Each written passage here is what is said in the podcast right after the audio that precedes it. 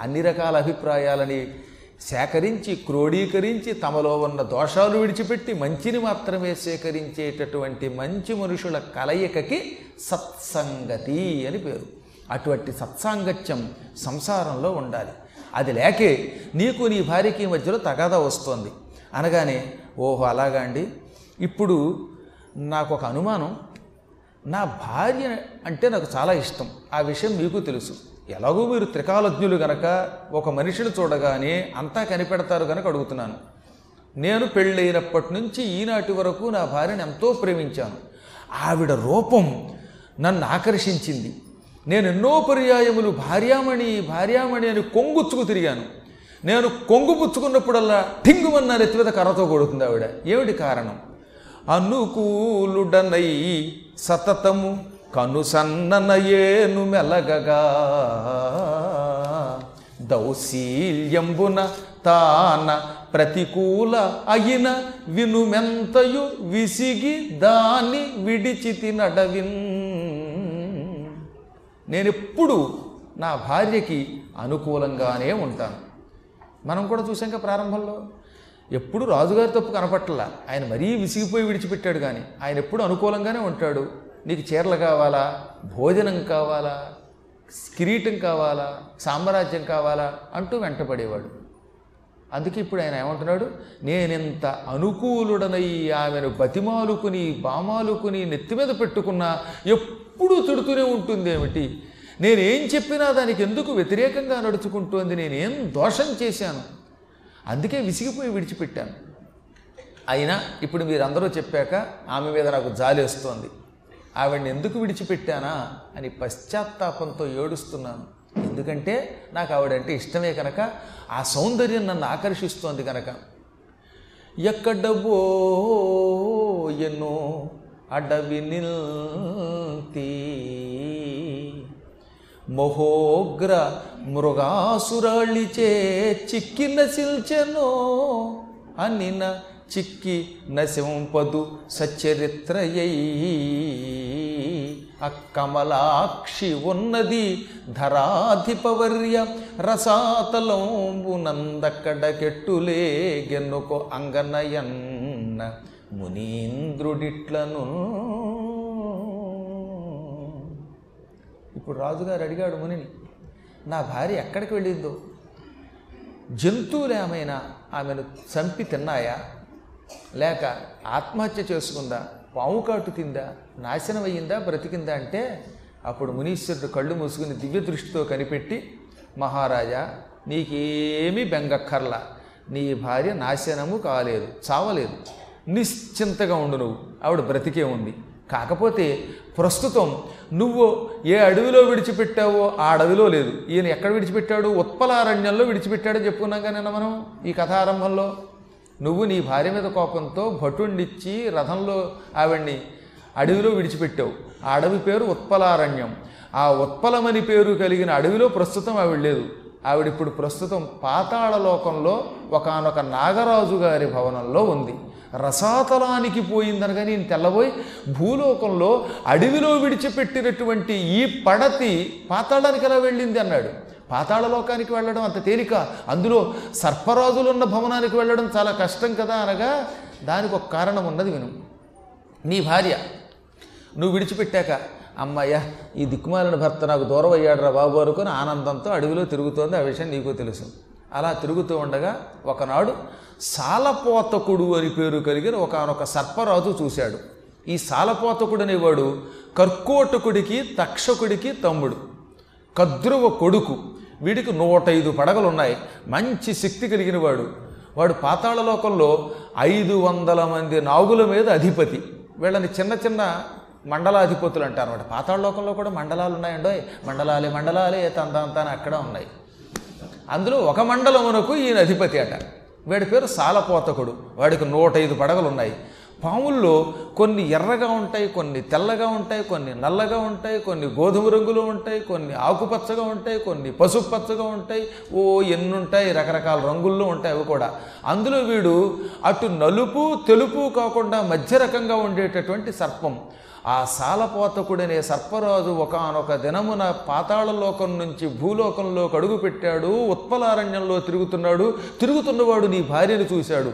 ఈ బహుళ యొక్క సౌందర్యం బహుధా ఆకర్షించింది అతన్ని. ఆ ఆకర్షణకి తట్టుకోలేకపోయాడు. సుందరి నీవెవరు అని అడిగాడు. నేను ఒక మహారాజు గారి భార్యనంది. ఆ మహారాజు గారి భార్య ఈ అడవిలో ఎందుకున్నావంటే మా ఆయన కోపం వచ్చిందిగా నన్ను అడవిలో వదిలిపెట్టాడు కాదట అయితే గొడవ ఉంది?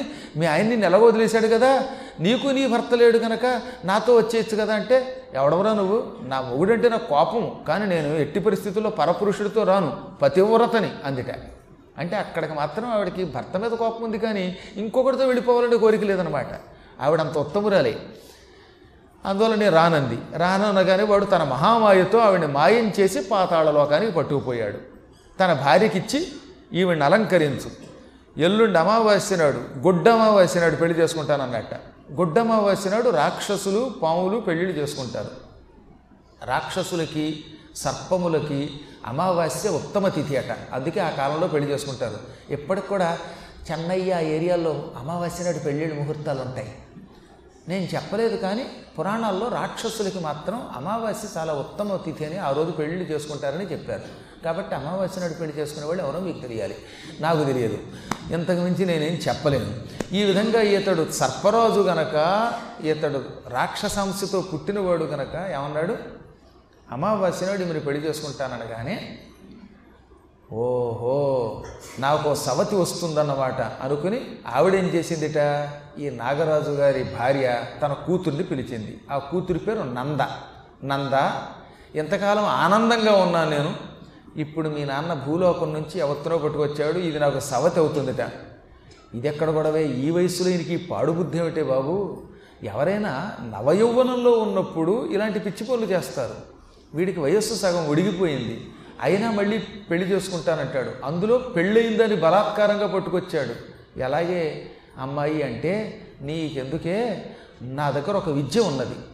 ఆ విద్య ఎటువంటి విద్య?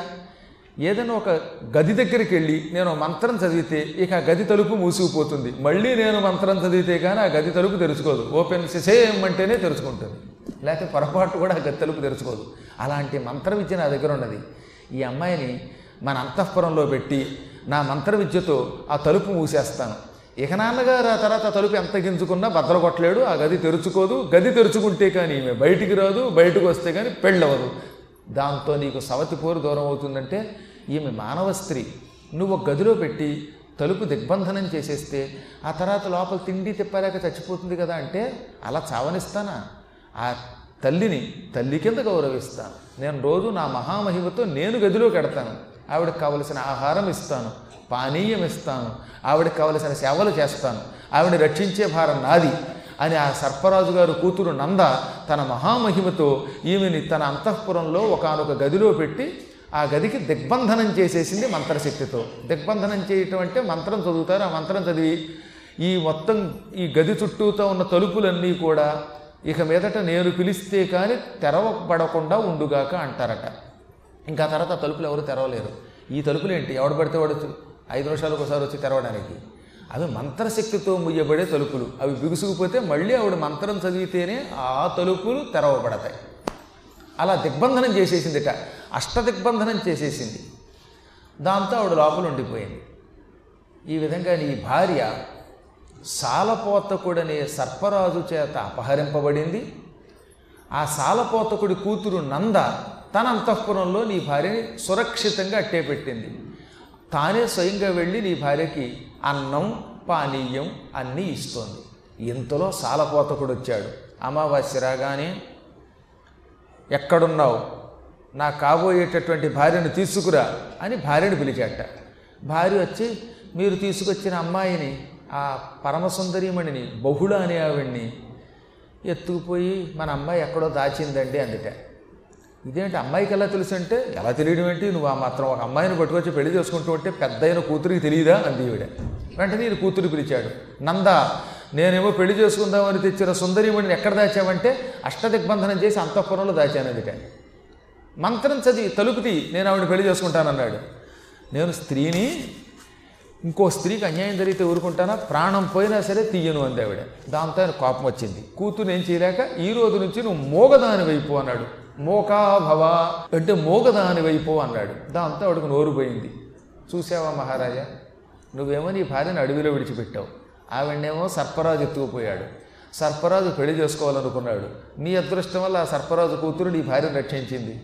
పాపం నీ భార్యని రక్షించడానికి తన తల్లికి సవతి రాకుండా చూడడానికి తన తండ్రి అధర్మం చెయ్యకుండా ఉండాలనే కోరికతోటి ఆవిడ మోగదైపోయింది.